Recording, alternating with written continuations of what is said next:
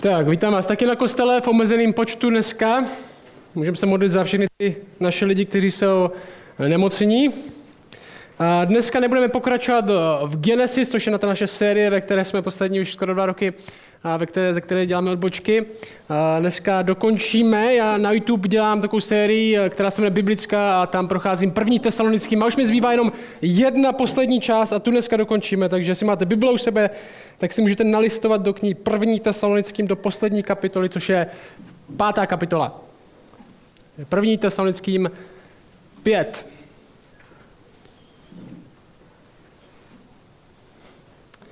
A první tesalonickým je o tomhle. Apoštol Pavel, který napsal většinu novozákonních dopisů, listů, přišel do Tesaloniky, což bylo město v Makedonii, která byla součástí římské říše. On tam přišel a začal tam skrze své kázání, tam začal skupinu, založil skupinu, ze které dost pravděpodobně vznikla církev a té malé církev, která je v tom městě, v Tesalonice, jak téhle píše tenhle dopis.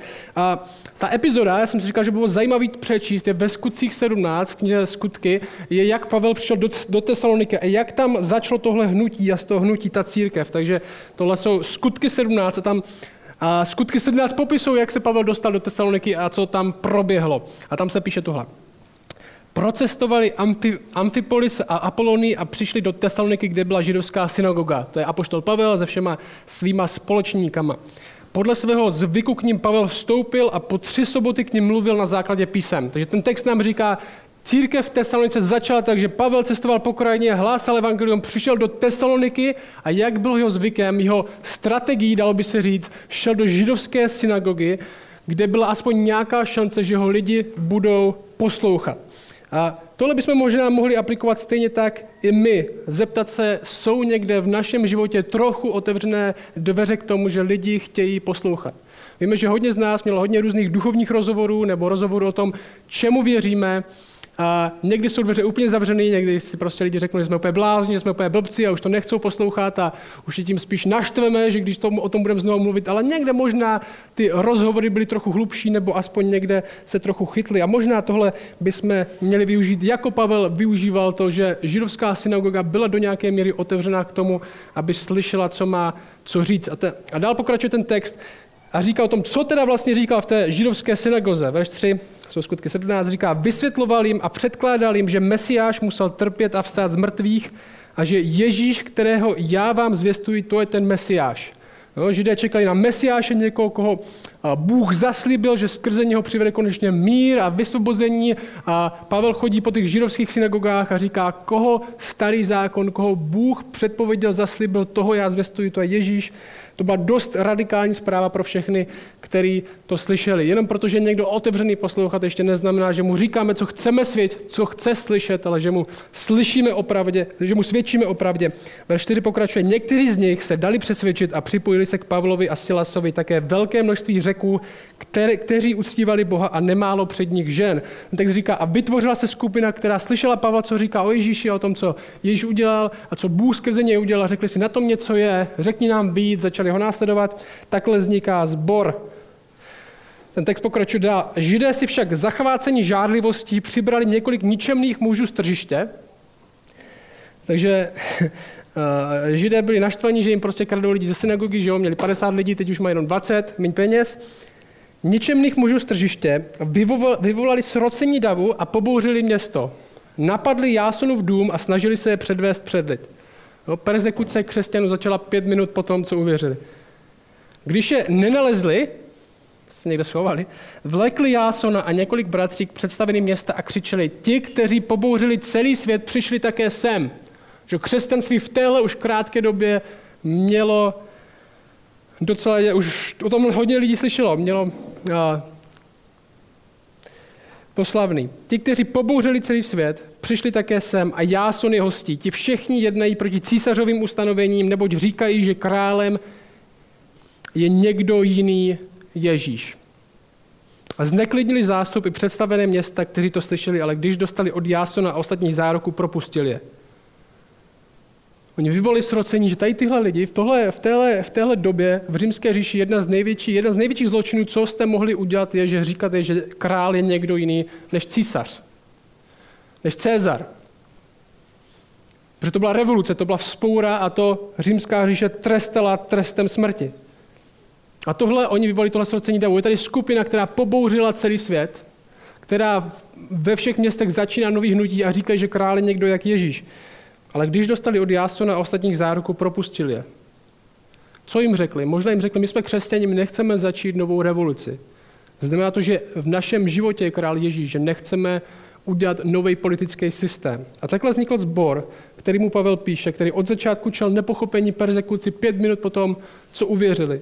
A Tesalonika, jak jsem říkal, bylo město v Makedonii, hlavní město Makedonie, což bylo součást věč, větší římské říše. A tohle bylo typické město, bylo na obchodní cestě, což v té době mělo velký význam. Dneska možná už tak nechápeme, co, co znamená být součástí na obchodní cestě. Dneska máme internet a všichni jsou spojeni nějakým způsobem, ale když město existuje na obchodní cestě, na obchodní stezce, která je většinou jedna, která se táhne celou tou provincií třeba až do Říma, tak to znamená, že plno různých obchodníků z mnoha různých zemí projde vaším městem.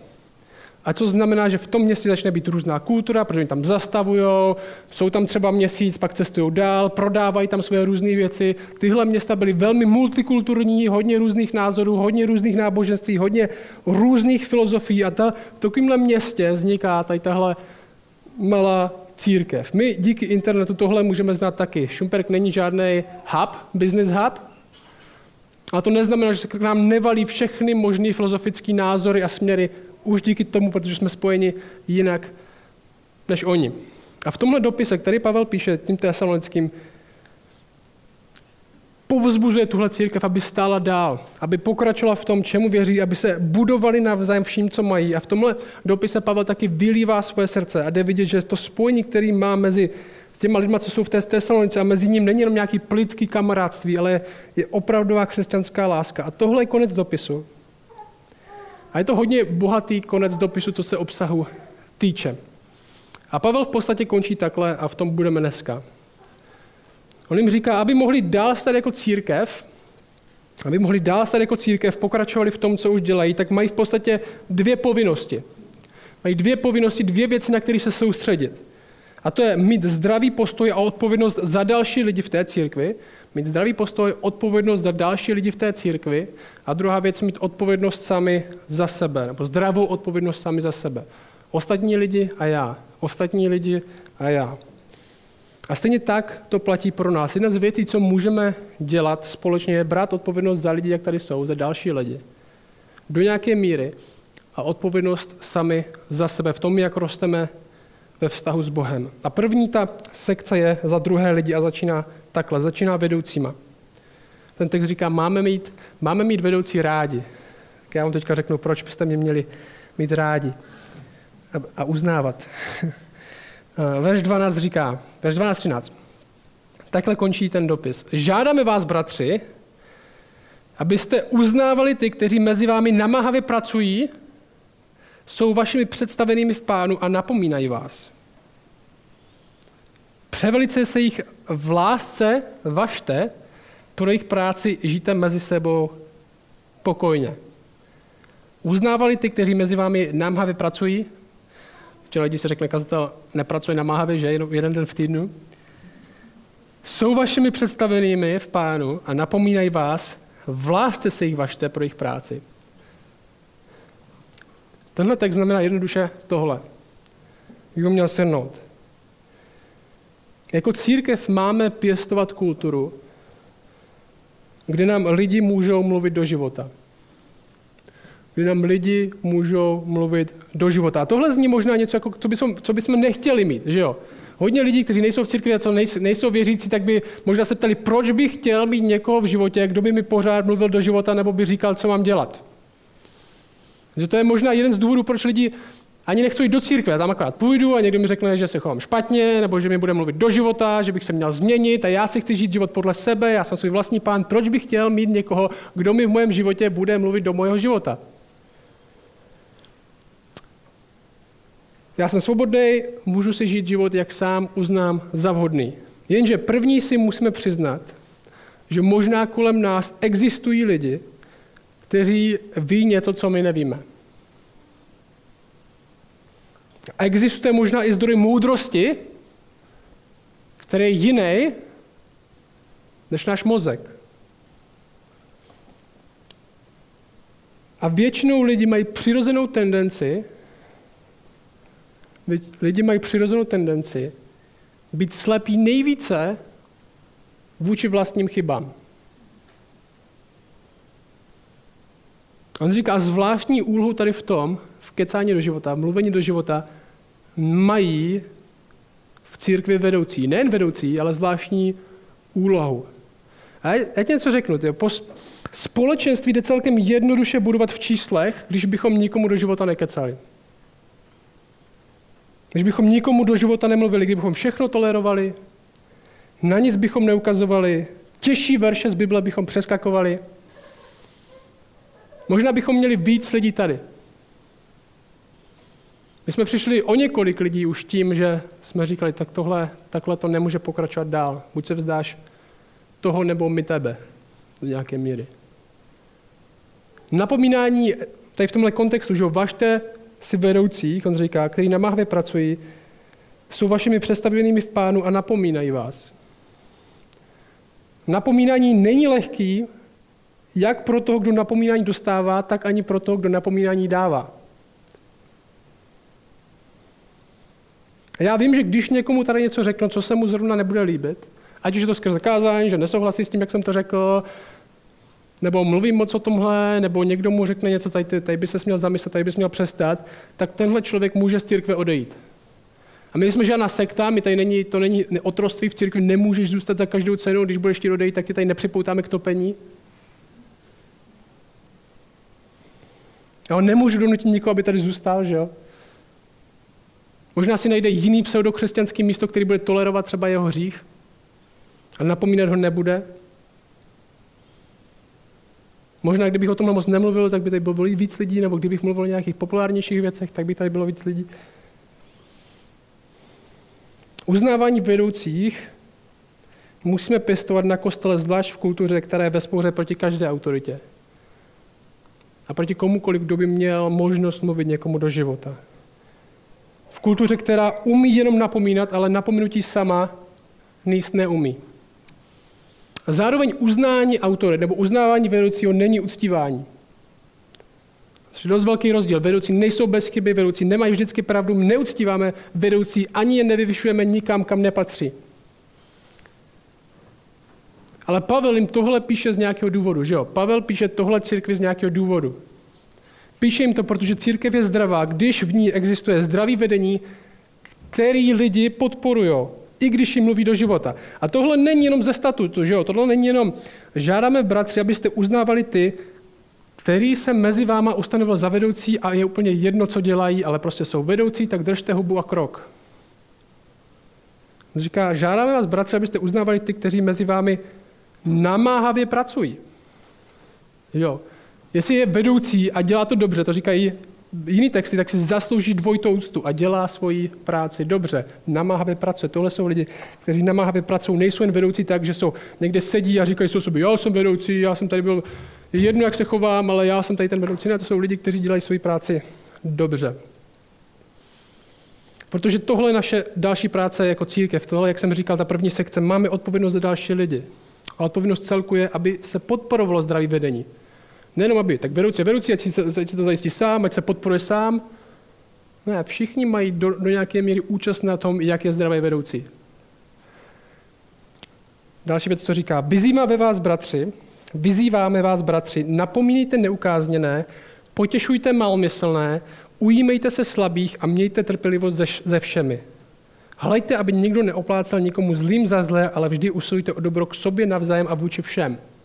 No, to je ta naše odpovědnost za všechny, to je ta naše odpovědnost za další lidi. A křesťanský život do velké míry nebo ve velké míře je životem, který je prožitý ve společenství lidí. Kdy tohle všechno existuje. A někteří lidi si myslí, že církev to je místo jenom pro nějakou skupinu lidí. Pro nějakou skupinu, určitou skupinu lidí, možná nikdy v církvi nebyli a řekli si, a já jsem to slyšel, tady tyhle věci, jakoby, co bych tam dělal já? Já úplně do církve, do církve nepatřím, já nejsem ten typ,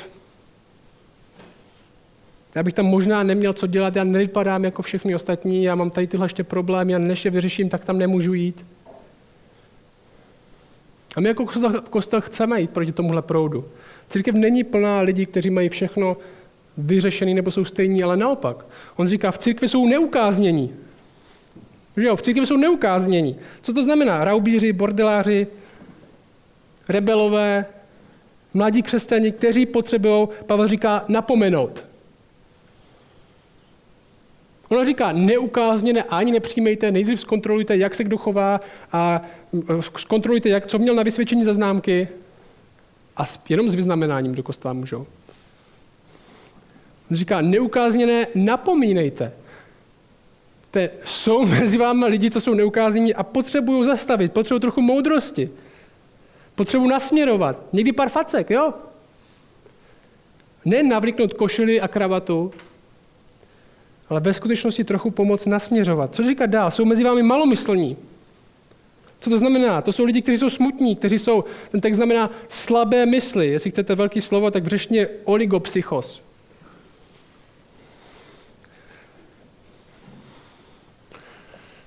Slabé mysli.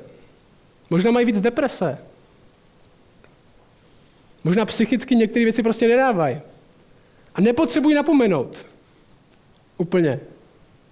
Jak ti předtím. Tihle potřebují co? Co máme dělat s malomyslnýma? Potěšujte malomyslné. Potřebují pozbudit. Potřebují potěšit. Jsou tam slabí, tohle jsou fyzicky slabí lidi, ne mysli, jak předtím, tohle jsou fyzicky slabí lidi. To znamená možná nemocní. On říká, pomáhejte jim. On říká, potěšujte malomyslné, ujímejte se slabých. Ujímejte se slabých. Pomáhejte jim, zvedejte ze země, někdy doslova. Že církev není místo pro zdraví a bohatý, jak některé skupiny mají tendenci říkat.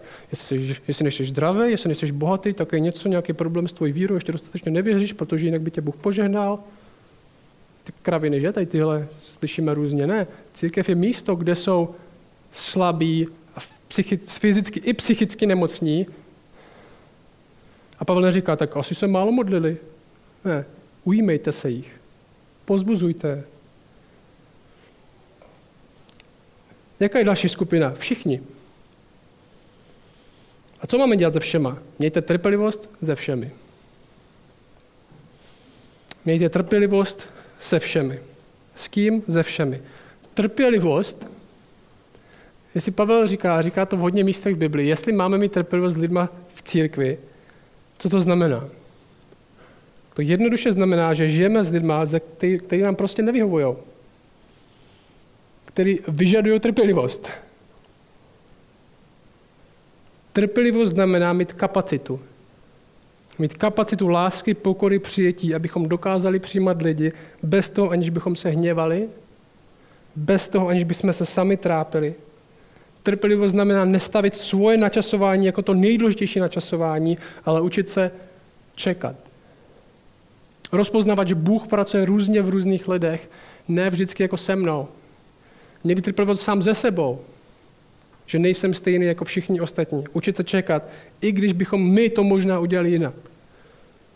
Že sám doma trpělivost moc trénovat nemusím. Ale jakmile přijde někdo druhý, a tohle je zdravá odpovědnost za druhý lidi v církvi. Máme odpovědnost za vedoucí do nějaké míry. Jak zdravě to dělá, jak je pozbuzen, jak to následuješ. Máme taky odpovědnost za všechny ostatní různý lidi. Že tohle typ lidí, tohle není jenom tady za tyhle a jestli tam je nějaká další skupina, tak už oni se nestarejte. Ne, tohle je, to jsou různé typy lidí, máme odpovědnost, že rozpoznáváme, kdo co potřebuje. A teď ta osobní odpovědnost. On řekne, takhle se chovejte ke všem ostatním. A pak pokračuje takhle, verš 16. On říká ještě, hlejte, aby nikdo neodplácel nikomu zlým za zle, ale vždy usilujte o dobro k sobě navzájem a vůči všem. Tímhle končí to společenství je zdraví, když takhle přemýšlíme dohromady. Verš 16 říká, vždycky se radujte. Vždycky se radujte. Máme se jako lidi radovat. Jo, to není vždycky vykouzlete úsměv na tváři, ať se cítíte jakkoliv, tak jste křesťaní a musíte minimálně vypadat, že jste šťastní. Že takhle si někteří křesťané vykládají tyhle verše, že se má vždycky radovat, že vždycky se musíš usmívat. Aspoň falešně. Když jinak to nejde. I když se ti dějou špatné věci, tak to vykouzlí úsměv, aby si někdo neřekl, jako že to náboženství za nic nestojí. Křesťan není osobou, která se falešně směje, i když se tak zrovna necítí. Hlavně, aby jsme byli happy. Hlavně, aby jsme byli šťastní a všichni viděli, že nemáme žádný problémy. Tohle není křesťanská radost. Vždycky se radovat znamená vždycky nacházet hlubší radost. Vždycky nacházet hlubší radost než cokoliv, co by nám mohlo způsobovat bolest. Bůh je pro nás větší zdroj radosti, než cokoliv v tomto světě může být pro nás zdrojem zármutku. V tomhle uvědomění je křesťanská radost. Neznamená to, že to musíme nutně pravit úsměvem, že se nemůžeme brečet, že nemáme dny, kde se cítíme na dně. A vždycky se radovat znamená i v těchto chvílích vidět to, že Bůh pro nás je větším zdrojem radosti, než cokoliv pro nás může být větším zdrojem zármutku. Tohle je boj o křesťanskou radost. On říká dál, a to my máme osobně, osobní zodpovědnost tohle se učit a tohle hledat. Věcma, kterýma procházíme, denníma věcma. On říká další věc, neustále se modlete. Neustále se, vždycky se radujte, neustále se modlete. Jestli pár věcí, které máte dělat furt, tak jsou to tyhle věci. Nevěřte lži, že máte svůj život pod kontrolou. A nevěřte v tomu, v jakékoliv situaci. Proto Pavel říká, neustále se modlete. Nevěřte lži, že máte svůj život pod kontrolou a nevěřte tomu, že to je v jakékoliv situaci. Nevěřte, že ho máte pod kontrolou, když jdou věci dobře. Já možná máme tendenci si myslet, když mi zrovna věci vycházejí, když mám hodně peněz, když mám hodně kamarádů, když zrovna prostě všechno jde, když mě chci povýšit v práci, když jsem zrovna koupil byt, cokoliv, když se děje v mém životě, co si myslím, že je dobrý, tak možná mám tendenci se méně modlit, méně spolíhat na Boha, protože si říkám, já jsem to dokázal. Já mám svůj život pod kontrolou a nepotřebuju ničí pomoc. Nevěřte, že ho máte pod kontrolou, když jdou věci dobře. A nevěřte, že ho Bůh nemá pod kontrolou, když nejdou věci dobře. Proč se mi zrovna tohle děje? Proč musím procházet tím? Všichni tady kupují byty, všichni tady mají víc peněz, všichni tady někoho chcou povýšit, jenom já ne. Bůh asi nemá věci pod kontrolou, jakou cenu se má modlit. Neustále se modlete znamená, nevěřte, že svůj život máte vy pod kontrolou, když jdou do věci dobře. A nevěřte, že ho Bůh nemá pod kontrolou, když věci dobře nejdou. Neustále se modlete. Neustále spolíhejte, že Bůh má věci pod kontrolou a slyší vás. A není daleko. Verš 18. Ve všem zdávejte díky, neboť toto je pro vás vůle v Kristu Ježíši. Ve všem zdávejte díky. To souvisí s tím předchozím. Bůh dává, Bůh bere. Pěstování dobré kultury vděčnosti je dobrá zbraň proti naší píše, kde všechno je díky mně. Další věc, co říká, ducha neuhašujte. Ducha neuhašujte. Křesťanský život je nadpřirozený život. Je to život, kde Bůh jedná v nás. To jako křesťané věříme.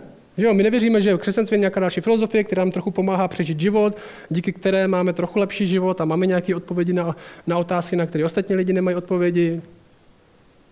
Ne. Křesťanství my doslova věříme, že Bůh investuje něco ze sebe do nás. Nějakým způsobem nadpřirozeně, že Bůh jedná v nás, v našich životech, skrze další lidi a jejich obdarování. A Pavel jim říká, nezapomínejte na to. Nesnažte se žít jenom z vlastní síly. Otázka je, žiješ jenom z vlastní síly.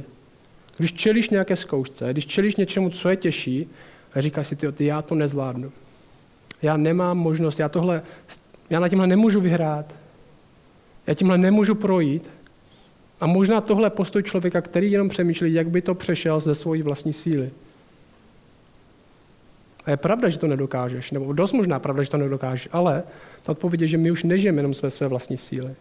Že máme něco víc. Že jsou obdarování, které Bůh dokonce dává. Ducha neuhašujte. Nežijeme jenom z vlastní síly nebo z vlastní moudrosti. On dál říká, proroctvím nepohrdejte. Je? To je zajímavé. Proroctvím nepohrdejte. Když, to znamená, když mluví Bůh, tak poslouchejte. Když mluví Bůh, tak poslouchejte. Primárně skrze písmo, ale skrze další lidi. I skrze další lidi. A když skrze další lidi mluví Bůh, tak to máme zvážit, co to znamená. Neautomaticky odmítnout, neautomaticky přijmout. Pohrdat neznamená odmítnout, pohrdat znamená ani nezvážet. A Bible říká, v tomhle světě Bůh mluví jak skrze písmo, autoritativně, to nezvažujeme, to studujeme, ale zároveň mluví skrze další lidi a my zvažujeme, co to může znamenat pro náš život. Jako kdyby Bůh mluvil k nám skrze ně. On to říká v tom dalším verši. On říká, všechno zkoušejte, co je dobré, to pevně držte a všeho, co vypadá zle, se vystříhejte. Tomu se vyhněte. To je, jak zkoušíme, to, jak mluví k nám Bůh. Všeho dobrého se držíme, co je zlý, tak toho se vyhýbáme. Ale Bůh mluví skrze všechno možný. I skrze další lidi. Nepohrdejte tím. Poslouchejte, naslouchejte. A tady vidíme dva zajímavé aspekty církve pro nás. Naše odpovědnost za ostatní, v tom, jak máme jednat jako společenství, a naše odpovědnost za sebe. V tom všem zmatku, problémech, nedokonalosti možná, které tady jsou, ale v růstu a v tom všem a skrze to Bůh pracuje. Že v tomhle víru života společenství, ve kterým se nacházíme, když teďka jsme se nesetkali nějakou další dobu, kde společně jdeme my za Bohem. Já chci, abyste tenhle, možná tenhle malý koncept pochopili dneska, nen hlavou, ale srdcem. Jen tady tahle jedna věta. My společně, jako domácí kostel jinak, jdeme společně za Bohem. Zkus si předat znovu tuhle větu v hlavě. My společně jdeme za Bohem. No nech to v sobě bublat. Do nějaké míry jsme jednotka, která my máme osobní víru. Křesťanství není jenom o společné nějaké víře, křesťanství je o osobní víře a o osobním prožitku toho, co máme s Bohem za vztah, ale zároveň je to společná víra. Není to ani jenom společná, ani jenom osobní, je to obojí dohromady. A my společně, jak jsme tady, Bible říká věci jako Bůh vám dává různý obdarování, jste údy jeden druhého, tvoříte jedno tělo. Bůh nám dává nějakým způsobem něco, aby jsme tvořili jednotku a společně to vytvářel růst. Nejen individuálně, ale společně. My společně, jak jsme tady, Josef, já, ty, ty, ty, jdeme společně za Bohem. Náš růst do nějaké míry jako křesťanů, náš růst ve vztahu s Bohem je závislý na dalších lidech. Bůh to prostě tak udělal. My společně jdeme za Bohem. Už nepřemýšlím jenom já jdu za Bohem, nebo já se snažím jít za Bohem. Já a společenství, kterého jsem součástí, jdeme společně za Bohem. Spolu. A on tak v podstatě končí. On říká, tohle, za tohle máte odpovědnost, tohle chci, abyste dělali, abyste takhle přemýšleli o ostatních lidech, abyste takhle přemýšleli o sobě. A sám Bůh pokoje, to je 23, a sám Bůh pokoje, kež vás celé posvětí a celého vašeho ducha i duši, i tělo, kež zachová bezposkvrny až k příchodu našeho Pána Ježíše Krista. Věrný je ten, kdo vás povolává, on také učiní. Že ten podobný text máme třeba ve Filipském 1.6. Ten, který ve vás začal dobrou práci, dovede do konce. Že to je podobný text, jako tady. Ten, který vás povolává, on to také učinil. Ten, který ve vás začal, ten, který na vás doslova zavolal, vytáhl vás z toho života, kde jste byli, zavolal, hej ty, následuj mě, a ty jsi slyšel, on říká, ten, který ve vás tohle začal, ten, který začal tak, že vás povolal k sobě, tak ten to taky dokončí. Ten taky sám, duch, říká, sám Bůh vás zachová bezposkvrný až k příchodu našeho Pána Ježíše Krista. Je to jeho práce. Jak Bůh začal, nebo jestli Bůh začal, jestli Bůh někom něco začal, tak Bible říká, tak to myslí opravdu vážně. Tak to myslí opravdu vážně. Bůh nezačíná něco, co nechce dokončit. A pro nás jako křesťany my víme, že Ježíš Kristus, nebo v Ježíši Kristu Bůh umíral na kříži a to nám říká tohle. Bůh to myslí opravdu vážně s lidma.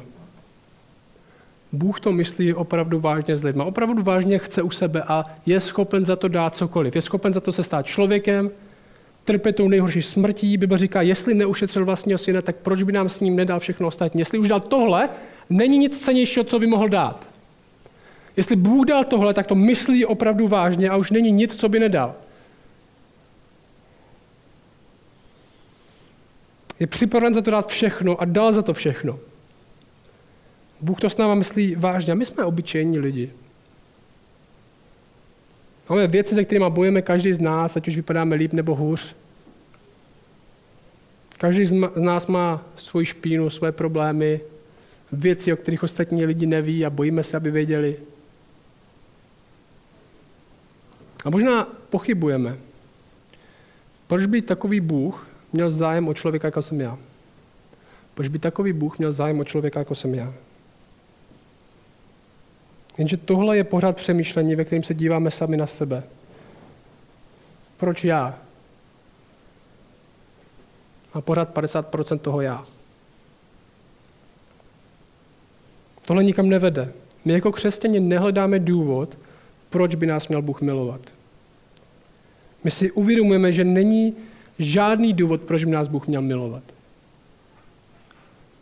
Bůh si vybral svobodně, že milovat bude, i když na nás není nic milování hodného. A protože nás miluje absolutně nezaslouženě, ne kvůli ničemu, co je v nás, ale kvůli všemu, co je v něm, tak nás nepřestane milovat kvůli něčemu, co je v nás. Protože nás tak nezačal milovat na prvním místě. A tenhle text není o tom, že se máme nějak chovat, aby v nás Bůh působil. Chci, aby jsme tomu rozuměli. Tenhle text není odpovědnost za sebe, odpovědnost za další lidi. Tenhle text není o tom, že máme nějak jednat, aby nás Bůh měl rád, nebo aby v nás Bůh působil. Tenhle text je o tom, že takhle boží působení vypadá. Jestli Bůh vytváří něco, jestli Bůh něco v lidech začíná, tak to vytváří to, že oni začnou brát odpovědnost za další lidi a sami za sebe. Tohle důsledek jeho práce, ne podmínka, aby pracoval. Tak, jak miluje on, tak my se chceme učit milovat ostatní. Tohle je láska, která, o které Bible říká, že doslova proměňuje.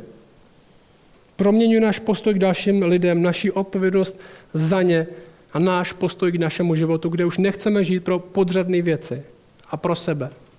My jsme zachráněni láskou a proměnění k láskou k lásce. A tohle vytváří společenství, kde jeden buduje druhýho k tomu konci, že jejich pán zase přijde, že o tomhle tenhle text, a oni v tomto životě, kterým začínají už tady jako církev, budou pokračovat navždy s ním. Ne díky naší práci, ale díky jeho milosti, která je motorem vší naší práce. Díky jeho milosti, která je motorem vší naší práce. Proto Pavel končí takhle ty dopisy často. Poslední to, tohle poslední věta a já s tím skončím dnešní kázání a tohle je pro nás, pro všechny jako motor toho, co budeme se snažit jako jednotka tím, že jdeme za Bohem spolu. A milost našeho Pána Ježíše Krista s vámi.